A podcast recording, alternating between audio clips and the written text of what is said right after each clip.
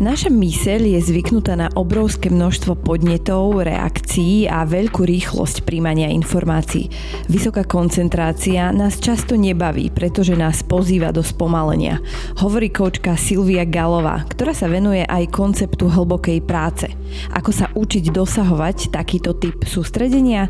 Je to ešte vôbec možné v dnešnej dobe rozptýlení? A ako nám môžu zásady z deep worku pomáhať pri oddychu či budovaní lepších vzťahov? Je to možno aj ten deep work samotný trošku pozvánka je do takého iného životného štýlu, hoci stále sa to dá len zobrať a mať to ako nástroj výkonnosti v uponáhlanej dobe. Ale pozvánka zostáva aj do niečoho iného. Moje meno je Zuzana Matuščáková a práve ste si zapli limitovanú sériu nevyhorených s podnázvom Wellbeing v práci, ktorú vám prináša Forbes Slovensko s podporou ING Hub Slovakia, expertného hubu globálneho bankovníctva.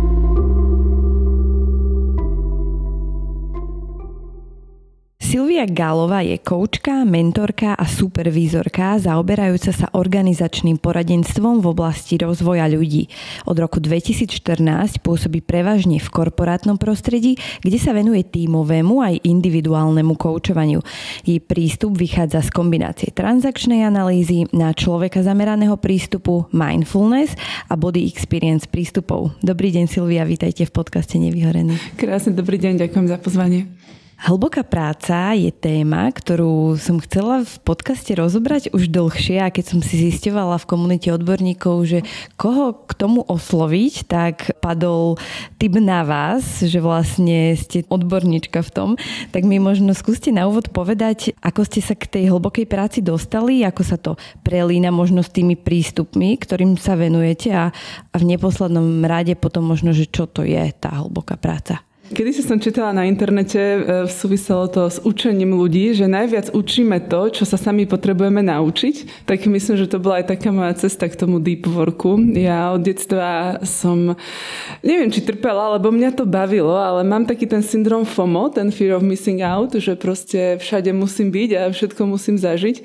A veľmi prirodzene som vlastne už v mladom veku pochopila, že je to zároveň super, tá obrovská zvedavosť, ale zároveň je to veľmi preťažujúce a človek potom potom robí veľmi veľa chýb a mám možno záber do šírky, ale chýba nejaký hlbší záber na nejakú jednu konkrétnu oblasť.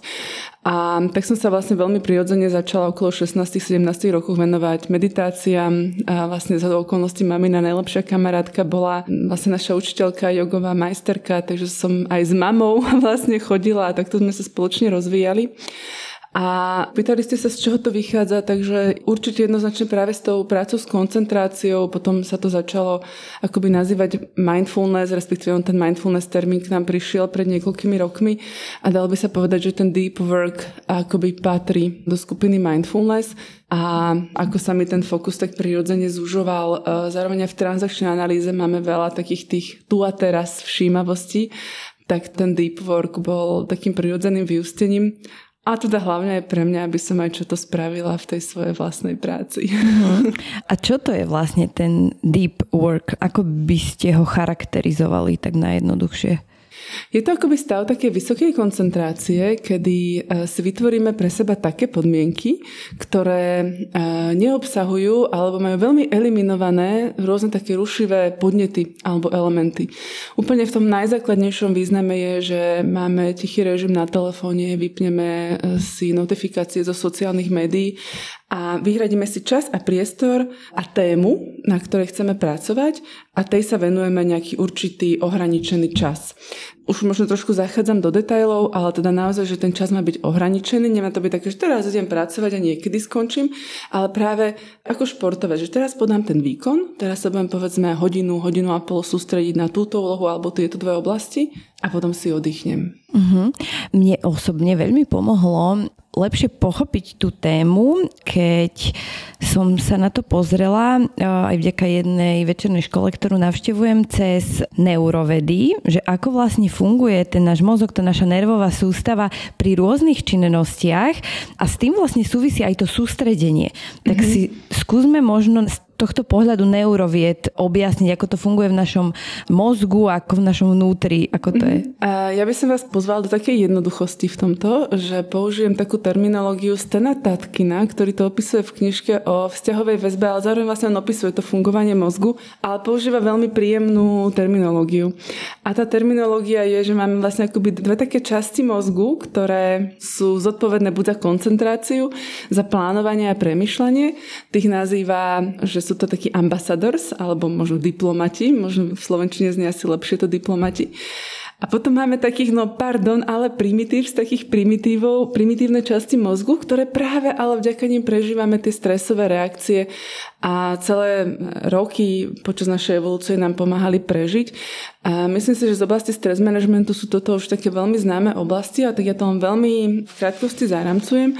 Tie primitívne časti mozgu, to je tá zadná časť mozgu. Ja teraz aj chytám vlastne akoby to záhlavie, kde máme oblasti ako amygdala, ktorá je vlastne taký ten prvý nárazník, keď prichádza impuls zvonka a tá ďalej vysiela do ďalších centier stresové signály a tieto akoby nepodliehajú nejakej kontrole. Že oni sa spoliehajú, že potom tí diplomati, tí ambasadori, že oni to potom raz kontrolujú.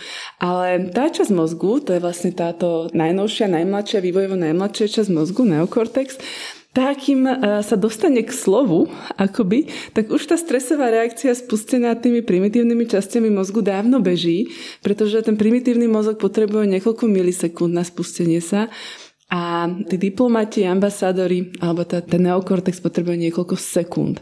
A to, čo vlastne my sa snažíme aj v rámci toho stres managementu je vytvárať práve akoby taký gap, také vákuum na to, aby tí ambasádori, ten ambasádorská časť mozgu, aby dostala nejaký priestor na to, aby sa aktivovala. Uh-huh. A takže to musí byť asi celkom ťažké, ako keby zasústrediť sa a zafokusovať sa keď tie primitívnejšie časti mozgu ako keby sa dajú rozptýliť nejakými sekundovými vyrušeniami. Áno, milisekundovými. Mm-hmm. To sú tie podnety. To môže byť, že cinkne vám tá správa a ono sa vlastne v tých našich primitívnych centrách spúšťajú na to rôzne silné emócie. Môže to byť zvedavosť, môže to byť nahnevanie, môže to byť rozrušenie, ale jednoducho už tam to rozrušenie ide a potrebujeme sa znova refokusovať, potrebujeme znova zapojiť tú neokortexovú časť mozgu, aby sme sa naspäť vrátili ku koncentrácii na danú úlohu. To, čo je tam ale nevýhoda, pokiaľ sa bavíme o prerušovanej práci, že napríklad pracujem na nejakých textoch, povedzme, a neustále ma takto vyrušujú nejaké čety. V organizáciách to býva veľmi často ten Slack alebo aj tá biznis komunikácia, ale proste, že stále nám tu pípa tá nejaká tá správa, nejaký ten ping, tak podľa výskumov nám trvá 2 až 20 minút, kým sa ten mozog znovu refokusuje podľa toho, ako komplikovaná je tá úloha.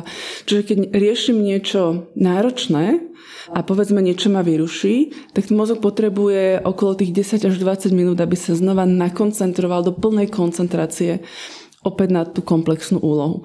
A keď si zoberiete, že máte hodinu času a do toho máte 2-3 pingy, tak v podstate polovicu toho času sa mozog len znova koncentruje na to, aby podal znova ten najvyšší výkon. Uh-huh. Čiže tam je ako keby nevyhnutné vybudovať nejaké umelé prostredie na to, aby sme začali vôbec tou hlbokou prácou, že to možno ani v dnešnom svete nie je také automaticky, že OK, tak teraz idem na deep work, ale že skôr to vyžaduje aj nejakú prípravu eliminovať tie vzruchy okolo, aj naše vlastné, aj tie okolité, tak aký má toto súvis? Áno, má to veľký súvis, je to naozaj e, v podstate vytvorené prostredie, v ktorom tento deep work môžeme akoby praktizovať alebo robiť. A ešte aby sme podali aj takú komplexnú informáciu, tak ono ten deep work je termín, s ktorým prišiel Cal Newport, americký psychológ, a on vlastne priniesol aj termín shallow work, pretože každý z nás má aj oblasti práce, ktoré vyžadujú deep work, čiže vysokú koncentráciu, napríklad keď niečo tvoríme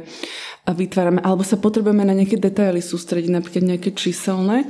A potom máme shallow work, čo je vlastne akoby taká viac práca na povrchu, ktorá zahrňa možno nejakú komunikáciu s ľuďmi, vybavovanie možno nejakého hotela, keď idem na služobnú cestu, alebo nejakých administratívnych úkonov, ktoré ale nevyžadujú až také vysoko koncentratívne prostredie. A pre úspech toho deep work je pre nás aj dôležité stanoviť si to, že ktoré sú tie oblasti mojej práce, na ktoré potrebujem deep work, a ktoré sú možno tie shallow work, ktoré môžem urobiť, možno aj keď som v trošku rušivom prostredí. Toto je veľmi dôležité si uvedomovať hlavne v open officeoch, býva to veľmi častá téma mojich klientov, že na deep work, a to si fakt vyberte oblasti, ktoré potrebujete, si zoberte tú rumku alebo si dajú slúchatka na uši, kde vlastne počúvajú nejakú hudbu. A keď je ten shallow work, tak ten sa dá robiť aj v tom open space. Uh-huh. Čiže nie je možné vlastne pracovať 8 až 10 hodín denne v deep worku. To Nie. môžeme asi na úvod Nie. Môžeme, áno. Maximálne sme schopní mať 4 cykly, hodinu až 90 minút. Čiže 4 krát hodinu až 90 minút. Je to veľmi individuálne. A prečo to je tak? S čím to vlastne súvisí, že ako keby nedokážeme takto robiť dlhodobo? No, lebo to vyžaduje nesmierne množstvo energie, ktoré vlastne náš mozog spotrebováva práve pre vysokú koncentráciu. Ono je to vlastne taký typ flow, že vlastne my využívame ten správny pomer skills a challenge, čiže našich zručností, vedomostí a toho, na čom pracujeme. A zároveň je to vysoko koncentrované, nerušené prostredie, zamerané na nejaký výsledok. Preto si my dávame v tom deep worku aj nejaký, že idem urobiť toto alebo idem dokončiť toto. A to je naozaj pre náš mozog energeticky veľmi náročné náročné, čiže on potrebuje pravidelné prestávky.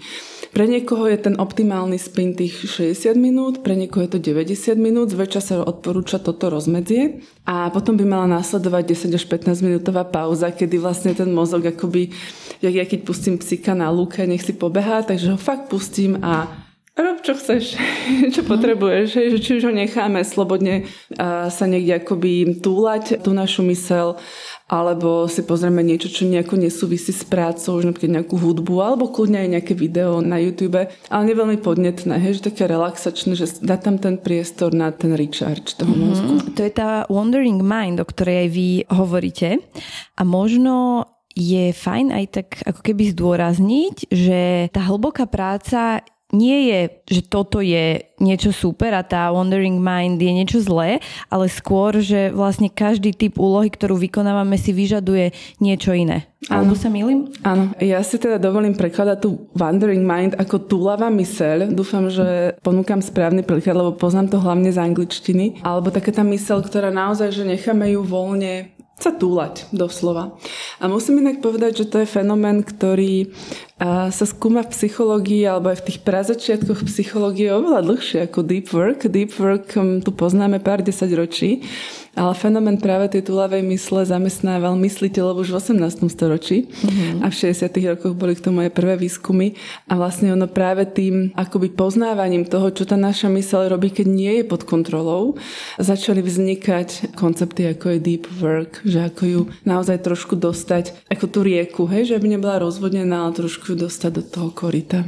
A súvisí to nejako aj s úrovňami stresu v našom tele? Že vlastne pri tých rôznych činnostiach ako keby mám, ja neviem, viac noradrenalínu alebo viac sa mi vyplavuje dopamín a tým pádom aj preto vlastne to je potrebné striedať alebo som mimo úplne v tomto? Ako ono to súvisí, lebo poviem takú veľkú múdrosť, ktorú ste isté nikdy nepočuli, všetko so všetkým súvisí však, áno. A samozrejme, keď máme napríklad vysokostresové obdobie, tak určite to poznáte všetci, že ťažšie sa nám nám koncentruje.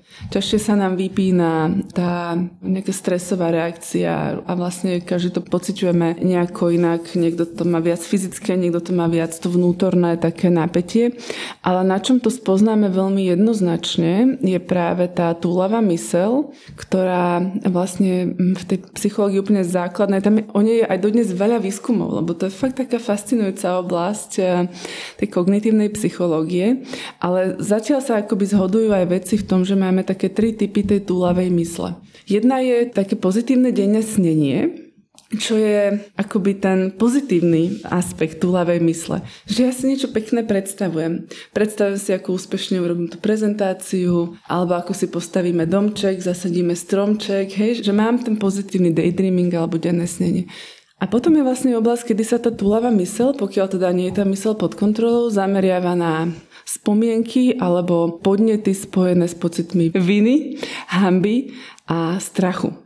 Poznáte to možno takéto prehrávanie toho, čo som mal spraviť inak a toto nedokážem a bože, čo si teraz o mne pomyslia.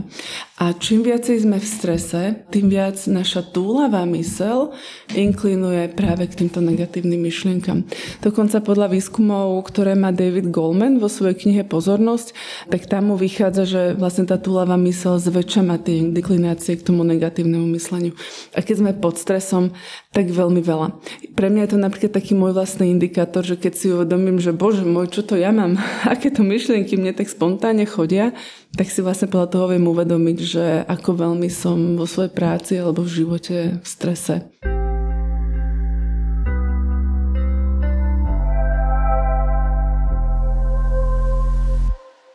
Aké možno kritériá majú byť splnené na to, aby sme e, dokázali sa zasústrediť, čo sú možno také otázky, ktoré musí mať zodpovedané v úvode tohto procesu a ako sa na to pripraviť? Ja by som povedala, že určite teraz poskytneme nejaké všeobecné rady, ale je dôležité, aby každý si to tak nejako prefiltroval sám cez seba a našiel si to, čo jemu funguje a v tempe, ktoré danému človeku funguje. Všeobecná rada napríklad hovorí, že deep work znamená, že si na 60 až 90 minút vytvorím prostredie, ktoré je bez vonkajších podnetov, to znamená vrátanie nejakých notifikácií. Ja som si počas nášho rozhovoru dala dole hodinky, ktoré vybrujú, keď mi niekto napíše, lebo je to rušivé. Vlastne ruší to moju koncentráciu a takisto to môže byť aj akoby takéto uzavreté prostredie, že nepočujete ani ruchy z ulice alebo od kolegov. Čiže toto je prvá všeobecná rada. 60 až 90 minút. Ale pre ľudí, ktorí začínajú s deep workom, je toto možno až moc náročné. A úplne kľudne poďte do toho, že skúsite si 10-20 minútové bloky a budete to postupne rozširovať. Začala by som tými 20, ale samozrejme slobodne ako komu vyhovuje, pretože ten spen tej pozornosti máme každý trošku iný. A vždy je lepšie začať s menšími krokmi, ako potom počúvať tú našu túlavú mysel, že zasa si to nedokázala. Takže úplne kľudne radšej začať s menšími krokmi a postupne sa dotiahnuť na tých 60 až 90 minút. A prečo? S čím to súvisí, že tých 60 až 90 minút je ideál? Práve kvôli tomu, že koľko nám vydrží tá koncentrácia. Okolo tej hodiny, 45 e, minút až hodiny je ten pík, kedy vlastne akoby tá ambasádorská časť mysle, ten neokortex je vysoko koncentrovaný a funguje veľmi optimálne, ale zároveň on veľa energie spaluje na tú činnosť. A potom mu začne už tá pozornosť, ale súvisiaca s tým, že klesá akoby to množstvo energie, ktoré on má k dispozícii v tom danom momente. Uh-huh. Ako keď ideme na túru a potrebujeme môžeme sa nejde zastaviť, aby sme si doplnili horálku a potom môžeme ísť ďalej. To je vlastne taký veľmi podobný princíp, že on si potrebuje na chvíľku oddychnúť, nabiť tie baterky a nehovorím, že si máme za tých 15 minút dať horálky, palacinky a viesť chladničku, ale ten mozog sa dobíja aj tým, že sa uvoľní, hej, že to napätie sa trošku uvoľní, tá koncentrácia sa uvoľní a on potom môže pokračovať ďalej. Uh-huh. A skôr ma zaujalo to, že prečo až toľko že ako keby súvisí to s nejakým tým pomalším nábehom tej aktivity, alebo ako je to? Áno, on len 20 minút nabieha. Vlastne preto som vrala, že dajte tomu aspoň tých 20 minút, lebo 20 minút nabieha v závislosti, ako som vravela, od komplexity úlohy, ale ten priemer je 20 minút nábehu na tú koncentráciu. Keby ste mu potom ešte dali povedzme 10 minút a po pol hodine skončili, tak ho vlastne akoby už tam trošku trénujete, aby tá pozornosť vydržala dlhšie a dlhšie. A, lebo ono je to vlastne trénovateľné a to si asi budeme hovoriť, že je to v podstate naozaj tréning mozgu, že ono to má vplyv na našu prácu, urobíme veľa v krátkom čase, ale zároveň si krásnym spôsobom vlastne akoby trénujeme vôbec koncentráciu a takú tú prítomnosť aj v iných aspektoch nášho života, nielen, nielen v pracovnom. Čiže mozog ako sval e, vieme trénovať a mm-hmm. aj keď možno dneska nám to vydrží 20 minút, tak zajtra to vie byť 30, pozajtra 40 a vieme sa v tom zlepšovať. Že to je presne možno... tak, presne tak. A potom napríklad, keď dosiahnete povedzme tú hodinu, hodinu a pol, tak uh, si možno všimnete, že sa to zároveň aj tá koncentrácia prehlbuje. Že to vyžaduje menej úsilia. Alebo keď aj príde nejaký distraktor, nejaké vyrušenie zvonka, tak vás to až tak nevyruší. Pretože už ten mozog vlastne, alebo aj my, samotný náš organizmus už je naučený na ten stav koncentrácie. A ten stav koncentrácie je v podstate veľmi uspokojivý, pretože tam naplno funguje naša kreativita. A tým pádom nás, aj keď počujeme ten distraktor, už nemusíme byť tak hermeticky akoby uzavretí od tých vonkajších podnetov, lebo vieme ich aj sami nechať ísť. Mhm, čiže lepšie ako keby komunikujeme s tými ambasádormi. Áno, no on tí ambasádori sú úplne vtedy, akoby držia tie opraty pevne v rukách a, a namiesto toho možno, aby len tak mali klapky na očiach a nevidím, nevidím, nevidím ten distraktor, tak teraz zakývajú tomu distraktoru, že ahoj, vidím ťa a my ideme ďalej. Možno teraz, keď nás počúva veľa ľudí a budem aj za seba hovoriť, že dosiahnuť tú hlbokú prácu vôbec nie je jednoduché. A je to ako keby náročný proces a hlavne ten začiatok vždy, keď si teda poviete, že idete na to, tak je to často sprevádzané takými až nervami alebo takou agitáciou, že vlastne to musíte ako keby prekonať, nie? Ako to je? Neviem, či otvárate aj takúto tému tej prokrastinácie a takéhoto odkladania akoby toho, čo treba spraviť. Skúsim to teraz odpovedať skôr v kontexte toho deep worku. A to je vlastne to, že naozaj môžeme pocitovať takú nervozitu ako pred nejakým veľkým výkonom. Hej? A tiež, že sa nám do toho z rôznych dôvodov, kým ešte s tým začíname, sa nám do toho nemusí až tak chcieť.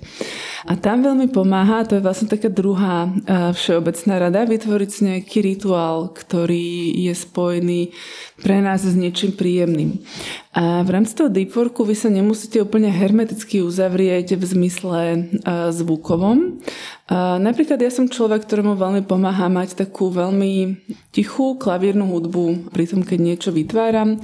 Veľa ľudí má zase rado tie ambientné, také trošku bytové, ale zase nie veľmi dynamické, také pozadia, ktoré sú bez slov, že sú to vlastne instrumentálne skladby. Čiže môžete si k tomu spojiť viacero pekných rituálov. Pustím si k tomu peknú hudbu, spravím si k tomu dobrú kávičku alebo nejaký čaj. Že ja tam mám s tým spojené aj také ten, že zelený čaj, biely čaj, lebo to predsa len pijem pomaly počas celej tej hodiny, kdežto tú kávu vypijem veľmi rýchlo. Takže niečo príjemné, ktoré vás tým bude sprevádzať celým tým procesom toho deep worku a zároveň následne aj nejakú formu odmeny. A je zaujímavé, že klienti, s ktorými, keď na tejto téme spolupracujeme, tak tie formy odmeny bývajú pre mňa také zaujímavé, lebo ja vždy hovorím, že ale to nie je čokoláda, alebo môže byť samozrejme slobodne, lebo tá forma odmeny je niečo, čo práve nám akoby stojí za to, na čo sa tešíme. Ale veľa ľudí prirodzene potom prichádza s tým, že a mne najviac funguje, keď sa potom pôjdem poprechádzať. A to je naozaj tá najväčšia odmena pre náš mozog, ešte špeciálne, keď môže vidieť široké horizonty, kedy vlastne sa tá mysel dokáže naozaj krásne uvoľniť. Takže čokoľvek, čo je vlastne pre vás tá forma odmeny. Ja keď robím na home office, tak pre mňa je potom tá forma odmeny, že sedím za svojim psičkom, sa s tým trošku pohľadkám a potom pracujem ďalej. Uh-huh. To je vlastne, že si tak aj tú zvykovú slučku utiahneme. O tom sme hovorili vlastne v epizóde o zvykoch. Áno. Tak to môžeme aj, asi aj spojiť s tým budovaním návykov. To s tým úplne krásne súvisí. Ja som tú epizódu počula a boli tam krásne typy, ktoré sa pri tomto dajú veľmi pekne využiť. Naozaj radšej začnite s krátkými epizódami toho deep worku. Urobte si to prostredie príjemné, pekné, aby vo vás budzovalo aj tú pozitívnu emociu, tú emociu také výnimočnosti, alebo že je to niečo špeciálne. A na záver uh, si naozaj dať aj nejakú tú formu odmeny, ktorá je pre vás taká atraktívna. A ešte by som jednu vec dodala, ktorá je špeciálna špecifická k tomu deep worku, ale ja som sa jej teraz dotkla, ale aby sme mali ten výpočet kompletný. Čiže bolo to čas, prostredie, nejaká odmena a zároveň naozaj ten fokus toho deep worku. Už neplánujte počas toho deep worku, že sadnem si a premyslím si, čo budem robiť, ale už mať vopred premyslené oblasti. Niekomu pomáha mať dve, tri oblasti, niekomu pomáha mať len tú jednu, to v závislosti od úlohy, na ktorej pracujete alebo typu práce a venovať sa len tomu. A potom si prípadne v rámci prestávky alebo inokedy napríklad po práci, po pracovnom dni zhrnúť a naplánovať tie ďalšie deep worky do ďalšieho dňa. Už neplánujte počas toho deep worku. Mm-hmm. To mi fajne nahrávate aj na jednu vec, ktorú som chcela spomenúť a to je vlastne taký tip od lektorky Olivie Hurbanovej, ktorú sme tu mali pár epizódov dozadu a ona e, mala také fajn odporúčania, že vlastne sú také tri základné otázky, ktoré my musíme mať zodpovedané, keď chceme prejsť do tej fázy sústredenia. A to je vlastne, že ako dlho to bude trvať, čo ma tam čaká a aký bude výsledok. To bolo pre mňa tak úžasné, ako keby pochopenie toho celého, že, že je to jednoduché, ale vie nám to dosť pomôcť ano, v tomto celom. Áno, sú to krásne olivíne myšlienky, dovolím si ju týmto aj pozdravovať, ale možno by som len dodala, a nie, že dodala, vôbec nemám k tomu čo dodať, ale napadlo mi koncept definition of done z agilného riadenia, že vlastne príde mi to veľmi dôležité, že aby som vedela vlastne, že kedy je koniec tej mojej úlohy. A že čo znamená, že to je hotové. Znie to možno hrozne technicky a ja nie som zrovna taký ten človek, ktorý potrebuje mať všetko do detailov naplánované, ale občas sa pristinem aj ja pri tom a taktiež je to téma mnohých klientov, že nejakú časť tej práce, ktorá nás veľmi baví, odvedieme a potom tam ešte zostanú také ja neviem, napríklad tú služobku vyučtovať, a to nám tak akoby potom už tak vysí vo vzduchu.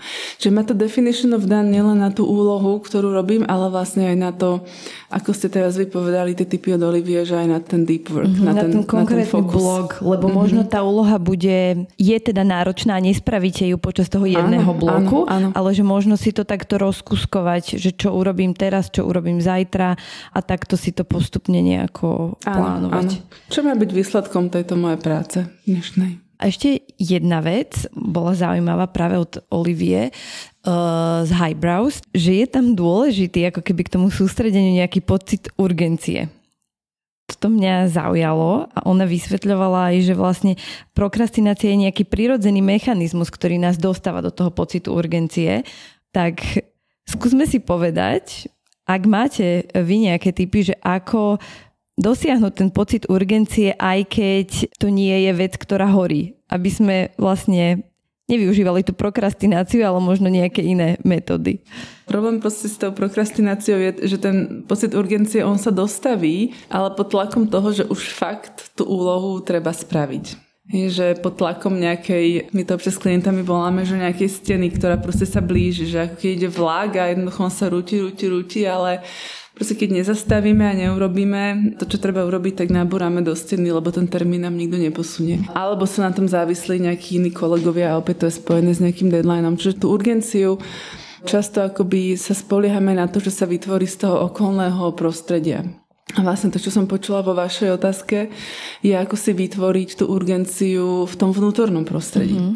Aby ja som nerobila na poslednú chvíľu. Áno, a ťažko povedať, čo to nazvať sa cítil motivovaný, ale ja si dovolím použiť práve na túto odpoveď teóriu z transakčnej analýzy, čo je teda taký zasa môj smer, v ktorom ja sa cítim doma a dovolím si to tak možno aj improvizovane ponúknuť, že vlastne my sa na to pozeráme aj z toho hľadiska, že čo nás skôr zastavuje v tom, že tie veci tak dlho odkladáme pretože vieme, že akoby tá prokrastinácia nie je lenivosť, nie je to fyzická záležitosť, ale je to vnútorná, psychologická, psychická záležitosť. A my tam pracujeme veľa s klientami s termínov discountingu alebo toho vlastne, že čo v tej danej situácii ten človek podceňuje.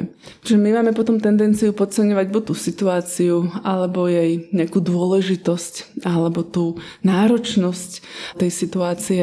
Občas klienti podceňujú, či na to mám vôbec ja zručnosti a schopnosti, aby som to zvládala, preto to odkladajú. A občas podceňujeme nejaké stratégie. A dokonca už som mala klientov, ktorí, a tu sme v takej hlbšej psychologické práce sa boja aj toho samotného úspechu, lebo čo to potom bude ďalej pre mňa znamenať? Znamená to, že budú chcieť ešte viac odo mňa, alebo... Ale to sme v takých hĺbších procesoch. Ale zväčša najčastejšie oblasti, ktoré podceňujeme, je tá dôležitosť tej úlohy a tá samotná úloha. Čiže pýtať sa sami seba, že čo je to, čo na tomto podceňujem, pretože potom veľmi často zistíme, že keď to začneme robiť na poslednú chvíľu, tak tá komplexita tej úlohy je oveľa väčšia, ako sme si mysleli, alebo tie zdroje nie sú až tak dostupné, ako sme si mysleli že možno som si povedala, že niečo v tom obchode kúpim a ono to tam nemajú. Hej, napríklad v tých trénerských, ja som veľa v trénerských oblastiach, si poviem, kúpim tam šanóny, 12 šanónov, ale zistím, že to vlastne vôbec nemusia mať, môžu mať 4 a čo potom.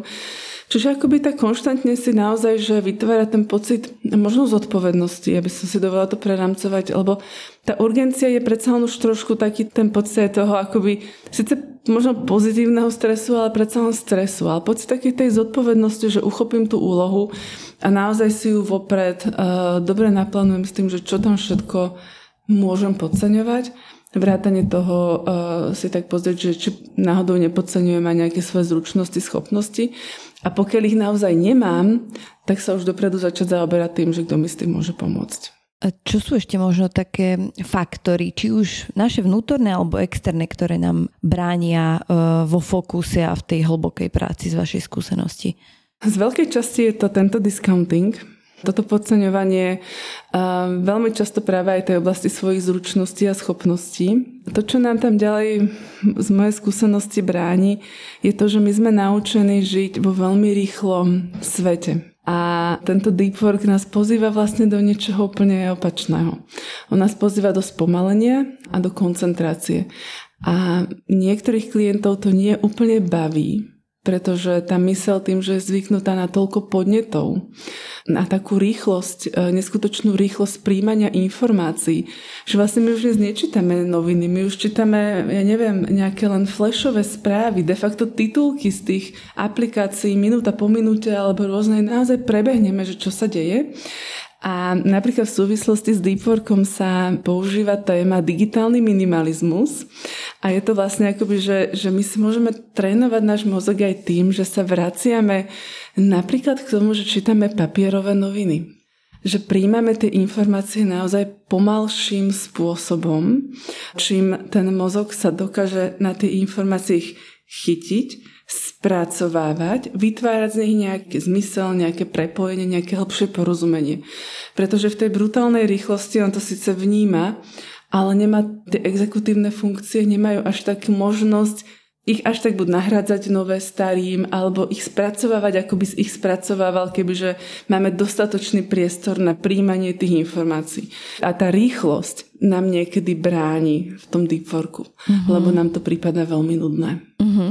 To aj stretávam ja osobne aj určite, možno aj naši posluchači patria k ľuďom, ktorí počúvajú podcasty zrýchlene, že ani nie, že čítate, rýchlo preletíte očami, ale že ešte aj ten podcast, keď si pustíte, tak si to dáte na prehrávanie, ja neviem, 1,5 rýchlejšie, aby ste si to vypočuli a dán a že to je asi aj pre ten mozog úplne iný typ spracovania informácií, keď si ten istý rozhovor prečítam trebárs, ja neviem, e, vydali sme minulý rok Bukazín, e, kde sú práve mm-hmm. takéto aj e, hĺbkové rozhovory a že je to možno ten rozdiel, že keď si otvoríte tento magazín a prečítate si tento rozhovor pri čaji pomaly, vychutnáte si cez víkend treba, keď máte dostatok mm-hmm. priestoru a keď si dáte 1,5 prehrávanie počas toho, ako utekáte mm-hmm. na električku ráno. A mne to zase evokuje veľmi to, že to súvisí aj s takým životným štýlom, ktorý vedieme.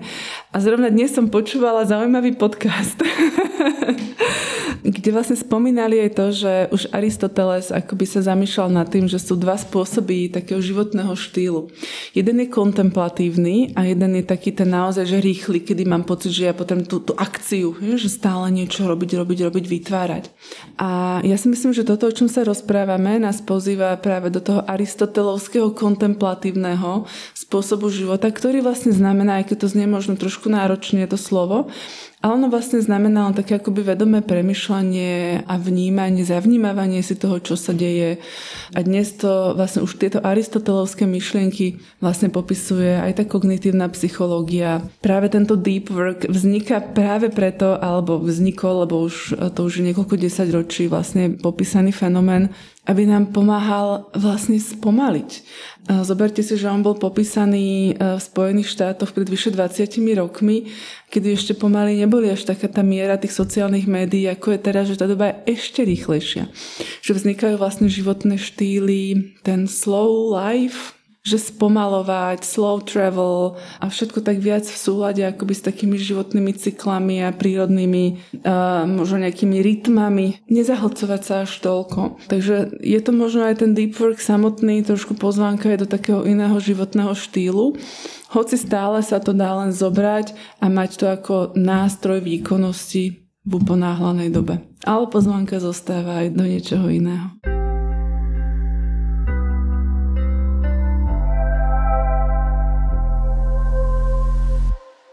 Keď sme sa ešte rozprávali o tom, že čo nám môže brániť, tak okrem toho, môžeme to nazvať tej rýchlej doby, ktorú žijeme, tak ešte mne napadla jedna taká vec, že či nám v tom hlbokom sústredení nebráni aj naše ponímanie práce a 8-hodinový pracovný deň, kedy vieme, že OK, tu mám 8 hodín, mnohí tak nefungujú, ale mnohí áno stále, že máte 8 hodín, fungujete od 9. do 5 a zamestnanci možno nie sú motivovaní na to hľadať si nástroje hlbokej práce, pretože vedia, že OK, keď si toto spravím za nejaké 3 hodiny hlbokého sústredenia, tak nikoho nebude zaujímať, že idem potom s deťmi treba sa hrať do parku. Tak, úplne s vami Zuzi súhlasím, že u nás ešte nie sú, jednak na to nie je v každej firme uspôsobená firemná kultúra, hoci samozrejme už je tu mnoho veľmi progresívnych firiem, ktoré na podobných princípoch fungujú, ale vo všeobecnosti sa to nedá povedať, že toto by bola nejaká prevažujúca firemná kultúra a že naši zamestnanci toto bežne zažívajú na Slovensku. A zároveň tu ešte chýbala aj taká tá dôvera e, v to, že tá práca nemá byť len výkon. Pretože ja zopakujem aj to, že aj ten deep work vieme robiť maximálne v nejakých štyroch cykloch a tiež nemôžeme očakávať, že každý deň ja budem schopná dať 4 cykly deep worku. Niektorý deň možno jeden, pretože aj ten mozog jednoducho není žiadny stroj a robot a niekedy má byť oveľa užitočnejšia pre firmu, keď mi napríklad vytvorí prostredie na ten pozitívny daydreaming, ktorý som už spomínala, kde si vlastne môžeme spolu, buď ja sama alebo s kolegami, podľa toho, aká je moja práca, vlastne možno predstavovať nejaké vízie e, do budúcna, čo je tiež súčasťou inovácie. Inovácia nevzniká len v tom deep worku, ale práve aj v tom snení toho, čo by mohlo byť a možno čo je až nereálne a nemožné, ale z toho potom v tom deep worku spravíme niečo reálne. Uh-huh. A keď sa dnes pýtate väčšiny zamestnávateľov, že keď sa pozera zamestnanec z okna a vidíš, že je zasnený, tak aké máš prvé možno na to nejaké reakcie, tak samozrejme no, nepracuje, nepodáva výkon. Ja samozrejme nehovorím, že v tej chvíli zamestnanec premyšľa o budúcnosti nejakého oddelenia alebo toho, čo by mohlo robiť inak ale je tu ten potenciál, ktorý kebyže vytvárame podmienky v našich firmách preto, aby zamestnanci mohli aj daydream, mať ten priestor na daydreaming ohľadom svojej práce. Jednak im zvyšujeme efektivitu tej koncentrácie v rámci deep worku, pretože pre mozog je to veľmi dôležitý balansový ten protipol, ktorý potrebuje na to optimálne fungovanie a zároveň e, sme veľmi ľudskí, pretože to naozaj ani tento deep work a, a dúfam, že ani moje slova nemajú byť o tom, že máme podávať neskutočný výkon 24-7. Uh-huh. Ja som aj počula takú zaujímavú vec, že práve tí ľudia, ktorí sa vedia perfektne fokusovať a sústrediť, tak sú dobrí v oddychu. Áno, k tomu sú veľmi fascinujúce výskumy, pretože skúma sa aj efekt toho deep worku na náš seba obraz a veľmi e, výrazným spôsobom v našich vlastných očiach vidíme seba ako úspešnejších, hodnotnejších ľudí po tom, čo pravidelne ako by sme schopní, povedzme, že hoci len jeden cyklus tohoto deep worku mať denne, ale že mať tam ten ohraničený priestor, kedy je za nami vidieť kus práce a dokonca inak to vôbec nemusí byť len niečo spojené s prácou.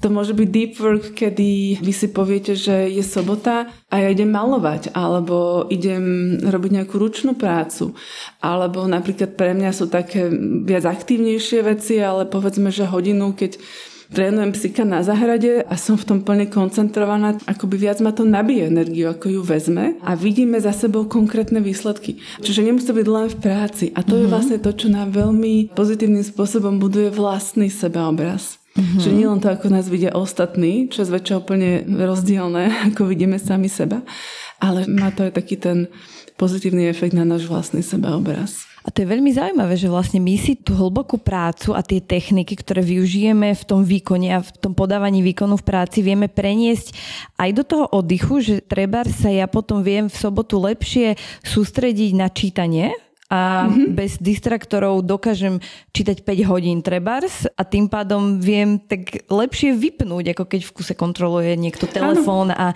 toto ja sa s tým často stretávam, že ľudia mi hovoria, že ježiš, ja by som tak veľmi chcel čítať toľko veľa, ale ja sa neviem sústrediť, že im to trvá dlho a, a nevedia to. Áno, a to je úžasné, lebo všetko sú spojené nádoby, čiže vy tým dlhodobým čítaním, 5-hodinovým, trénujete mozog aj neskôr na ten deep work, alebo naopak v rámci toho deep worku vlastne ten efekt je aj to, že dokážete povedzme 5 hodín čítať a pravdepodobne v jemne rušivom prostredí, že asi sa nezavriete doma úplne do spálne alebo niekam do čitateľského kútika, ale že asi chodia okolo vás aj ľudia alebo sú aj nejaké podnety, ale vy ich dokážete odfiltrovať.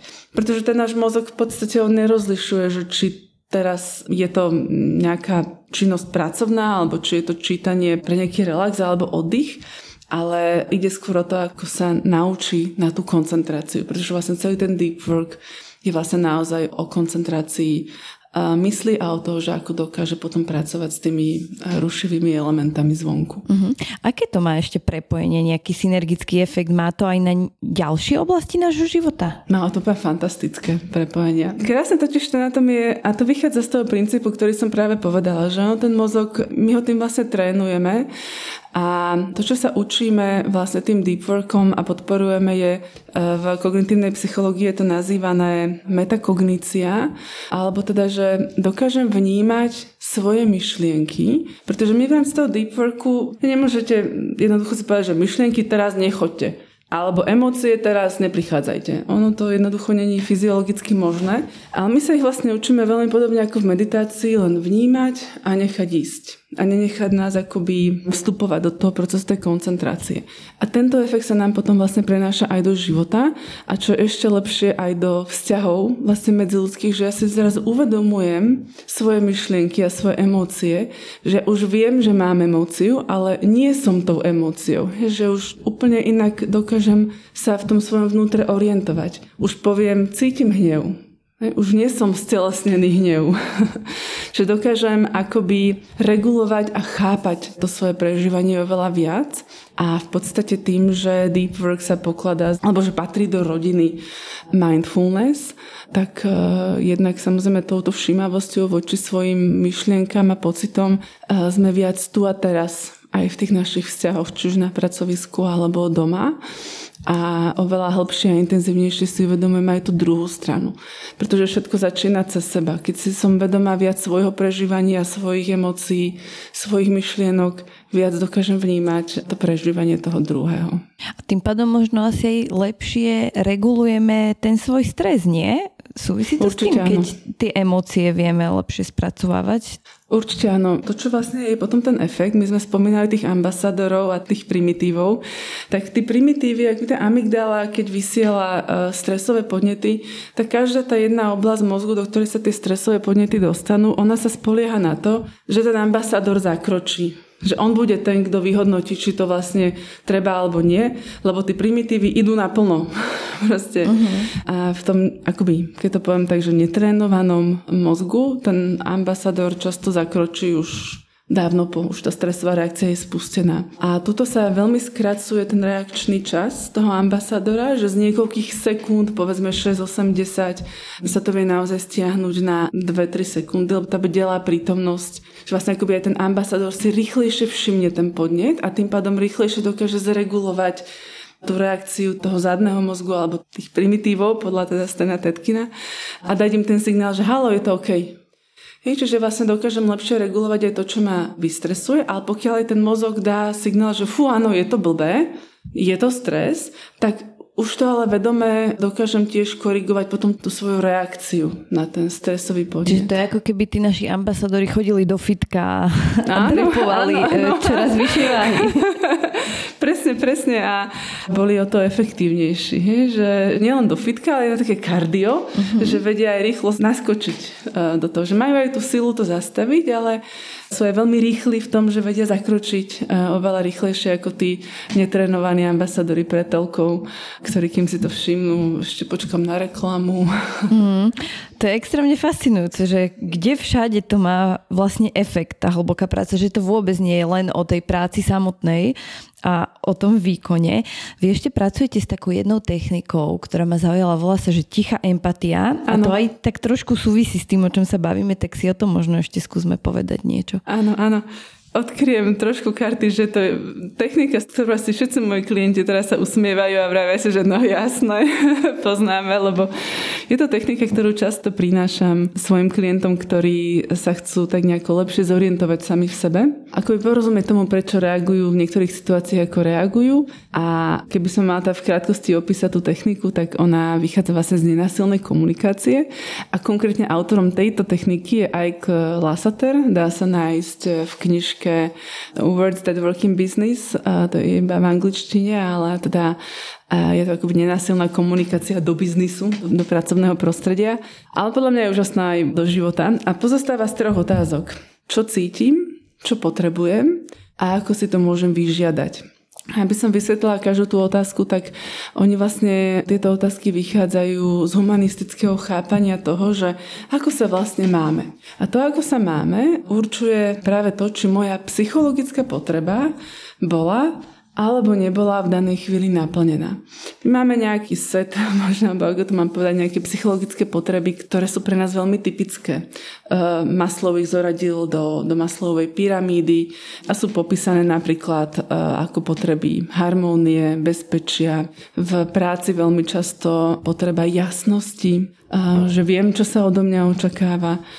A veľmi typická ľudská potreba psychologická je byť počutý a videný a preto vlastne všetky tie komunikačné kurzy nás učia počúvať a vnímať toho druhého, lebo toto je tak bazálna potreba, ktorú máme, že od nej sa potom odvíja, či ja som vôbec schopná s druhým človekom spolupracovať alebo nie. Čiže tie ľudské potreby sú to, čo ako ľudské bytosti potrebujeme k tomu optimálnemu fungovaniu. Je tam napríklad aj potreba zmeny, každý z nás ju má nejakú inú a tak ďalej, ich je niekoľko desiatok. A potom to, či mám alebo nemám naplnenú túto potrebu, súvisí s tým, ako sa ja cítim. A napríklad v mojej práci ja veľmi často prechádzam nejakými zmenami. A cítim sa v tom veľmi energizovaná, veľmi šťastná, spokojná, pretože moja potreba zmeny je vysoká. Takže to, že ja dnes tu natáčam s vami podcast a môj zajtrajší deň bude vyzerať úplne inak ako dnešný a pozajtra znova a každý jeden môj deň vyzerá vlastne úplne inak, mňa veľmi uspokojuje. Pre niekoho iného by to bolo úplne desivé, pretože on má úplne inú potrebu zmeny. A na tomto spočíva to seba porozumenie. Cítim sa možno iritovaná, podráždená, je to možno preto, že je to na mňa príliš rýchlo a moja potreba zmeny je niekde úplne, ja potrebujem tú stabilitu. Čiže touto technikou sa učíme akoby porozumieť sami sebe, čo nám v úvodzovkách robí dobre a čo nám nerobí až tak dobre. A ja zväčša hovorím klientom, že nie je to o tom, aby sa naučili nejaké zoznamy psychologických potrieb a potom na základe toho si vedeli od, identifikovať nejakú emóciu, úplne slobodne, len základným svojim ľudským jazykom. Da čo ma tu štve? Neviem, je to moc rýchle, nezvládam to, a čo v tom potrebujem. Potrebujem v tom nejakú jasnú štruktúru a pomalšie tempo. Hej, aj toto je vlastne už veľmi dobrá úroveň uh, seba uvedomenia. Nie je tam potrebné nejaké odborné psychologické termíny. A iba sa nad tým vlastne zamyslie, že toto často nerobíme, že, že niečo robíme a, a vlastne si nezastavíme, že stop, že čo je tu problém. Hej, hej. A Zuzi, veľa ste sa pýtali na ten stres a práve v tej stresovej situácii je toto veľmi dobrá technika, pretože vlastne táto technika jednoznačne aktivuje ambasádorov. Mm-hmm. Čiže ona ich akoby tak privolá o tej telky na pomoc, pretože je to práve tá časť mozgu, tá neokortexová, ktorá vie pomenovať, ako sa cítim a vie pomenovať, čo potrebujem. To nám nepovie tá amygdala. Amygdala nám vydá ten impuls, tú emóciu, ale akoby to kognitívne spracovanie na to potrebujeme toho ambasádora. Čiže tá technika nám veľmi skracuje ten reakčný čas v rámci toho stresu. Že ja dokážem rýchlejšie pochopiť situáciu, pochopiť seba v tej situácii a zareagovať adekvátne.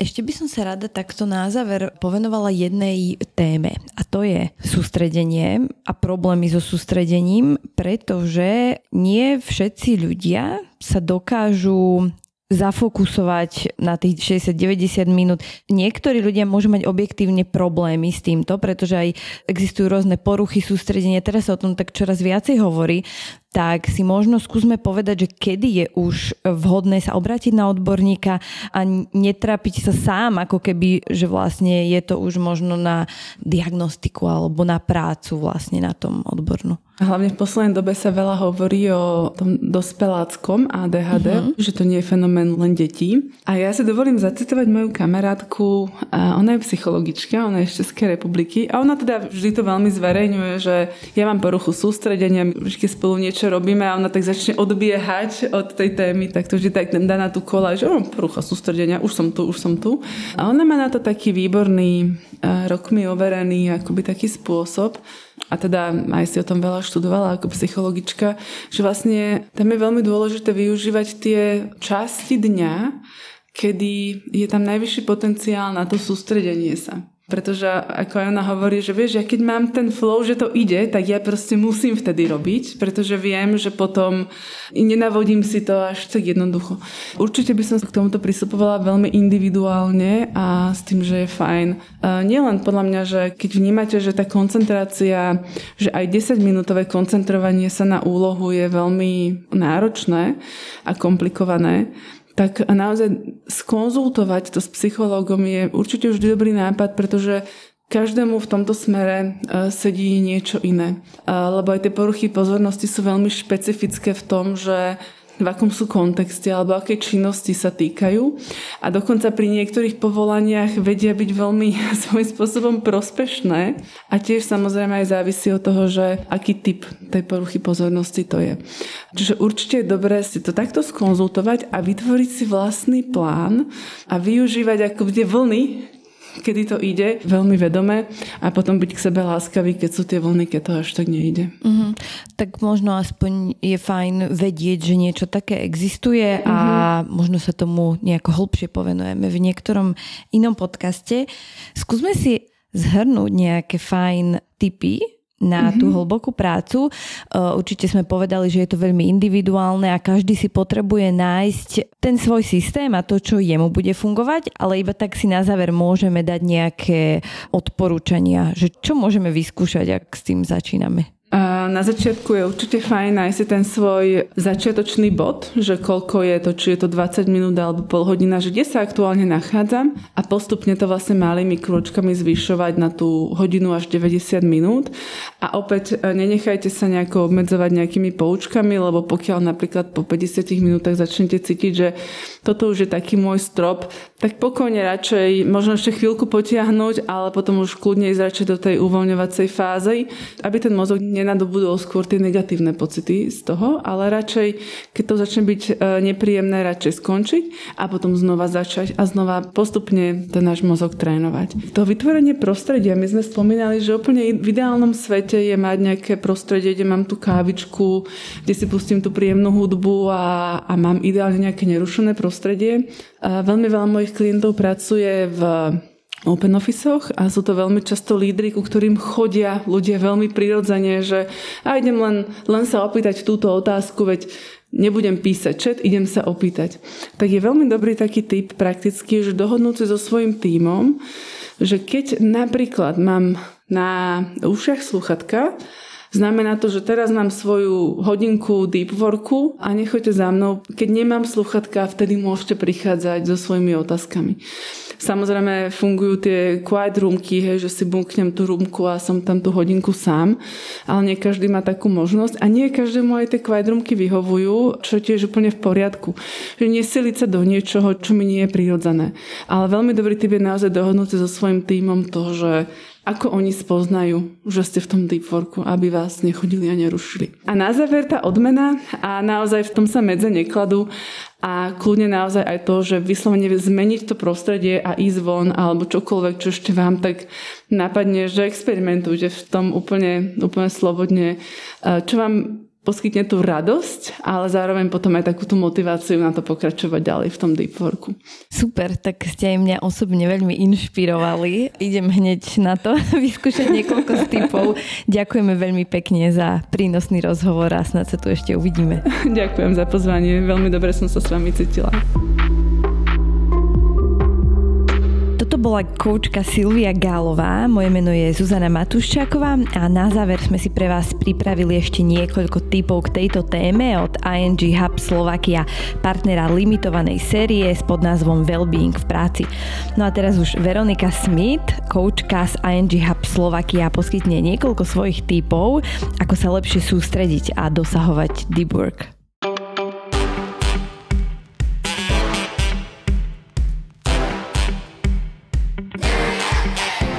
Táto téma je pre mňa veľmi zaujímavá a bolo zaujímavé aj počúvať ten rozhovor s pani Gálovou a jej tipy a insights do deep worku. Tak čo by som ja s vami chcela dnes dielať, je vlastne, aké máme my na toto stratégie u nás v ING Hubs Slovakia. A ja ako koučka mám často možnosť ľuďom s týmto pomáhať a dávať im nejaké tipy. Tak čo máme ako e, ľudia v dnešnej dobe za zvyku, je to, že vlastne beháme stále z meetingu na meeting. Sme takí zaneprázdnení a tak sme zvyknutí stále veľmi rýchlo, rýchlo pracovať, že máme niekedy taký trošku strach z toho, že v kalendári máme nejaké prázdne miesta.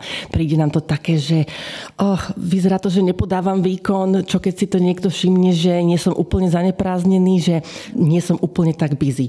Ale prvý krok k tomu, aby sme podali naozajstný výkon a naozaj dosiahli nejaké ciele, je urobiť si ten priestor. Pretože často, keď sa ponáhľame z meetingu na meeting, tak nemáme čas si nechať uložiť v mysli tie myšlienky, tie hlavné e, veci, o ktorých sa vlastne v tom meetingu jednalo. Často odtiaľ prídeme a musíme si niečo napísať, aby sme nezabudli tie hlavné veci, čo sa tam preberali. Niekedy treba tie poznámky písať a niekedy treba aj urobiť nejaké úlohy. Často sa tam uh, slúbime, že v tých meetingoch, že oh, spravím teraz toto a spravím uh, niečo iné. Ale uh, keď sa ponáhľame z meetingu na meeting, tak sa chvíľku na to zabudneme. Tak je dôležité urobiť si ten čas, aspoň tých 5 minút, že napíšem si teda, čo som sa slúbila a možno to aj vykonám, ak je to rýchle a ak nie, tak si to naplánujem naplánujem na niekedy inokedy, aby sa to dalo. A potom ďalšia dôležitá vec je urobiť si čas trošku vypnúť. Spraviť si ten oddych pre vašu mysel medzi tými meetingami. Aspoň minimálne tak, že čo ja viem, dať si vodu, kávu alebo čaj, alebo sa prejsť a ak nemôžeme, tak aspoň sa postaviť a prejsť sa k oknu a trochu sa nadýchať.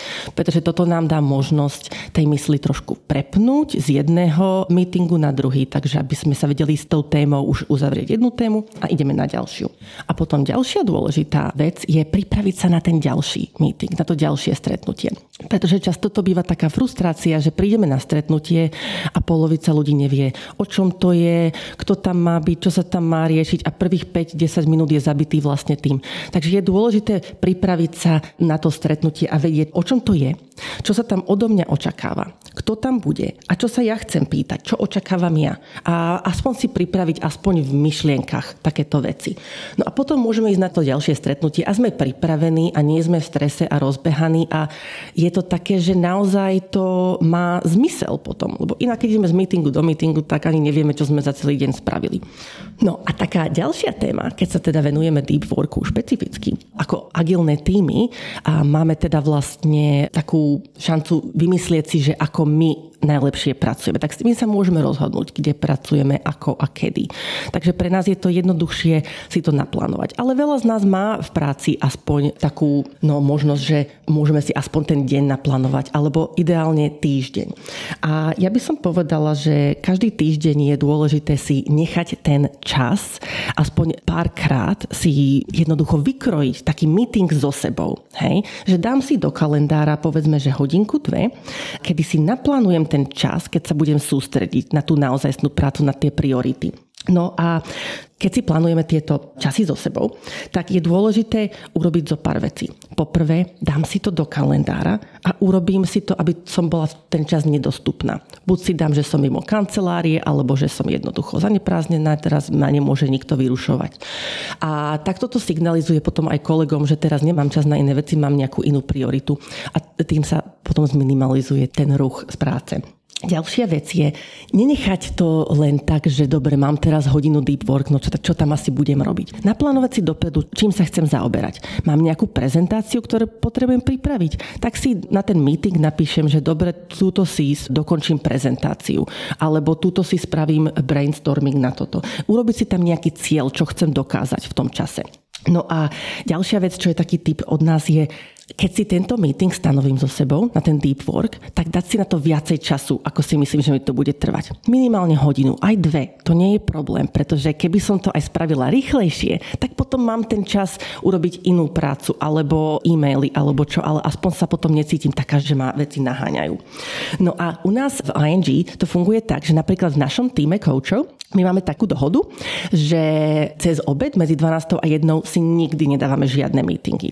To je pre nás čas a môžeme sa rozhodnúť, buď pôjdeme na obed, alebo sa prejdeme, alebo uh, si dorobíme nejakú prácu, ale jednoducho vieme, že každý deň máme tú hodinu, kde aj keď sme kouči, ktorí majú stále byť s ľuďmi, tak toto je hodina pre nás a my sa rozhodneme, ako ju využijeme.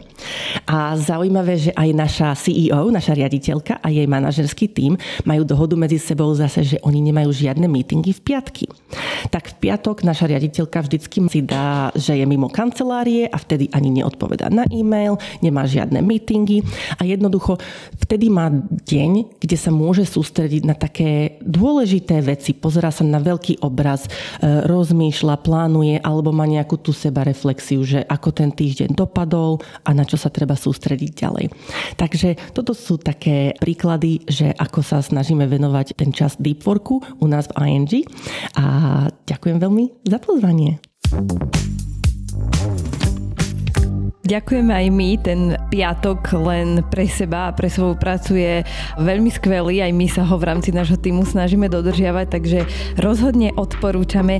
Ďakujeme vám ešte raz, toto bola Veronika Smith a vy ste počúvali limitovanú edíciu podcastu Nevyhorený s podnázvom Wellbeing v práci, ktorú vám prináša Forbes Slovensko v spolupráci s ING Hub Slovakia, expertným hubom globálneho bankovníctva. Ak nám chcete napísať, nájdete nás na Instagrame či Facebooku ako nevyhorený, alebo napíšte mne osobne na e-mail zuzana.matuscáková zavináč forbes.sk či na Instagram zuzana.matuscáková. Ďakujeme vám a počujeme sa už o pár dní pri našej tradičnej útorkovej epizóde. Do počutia.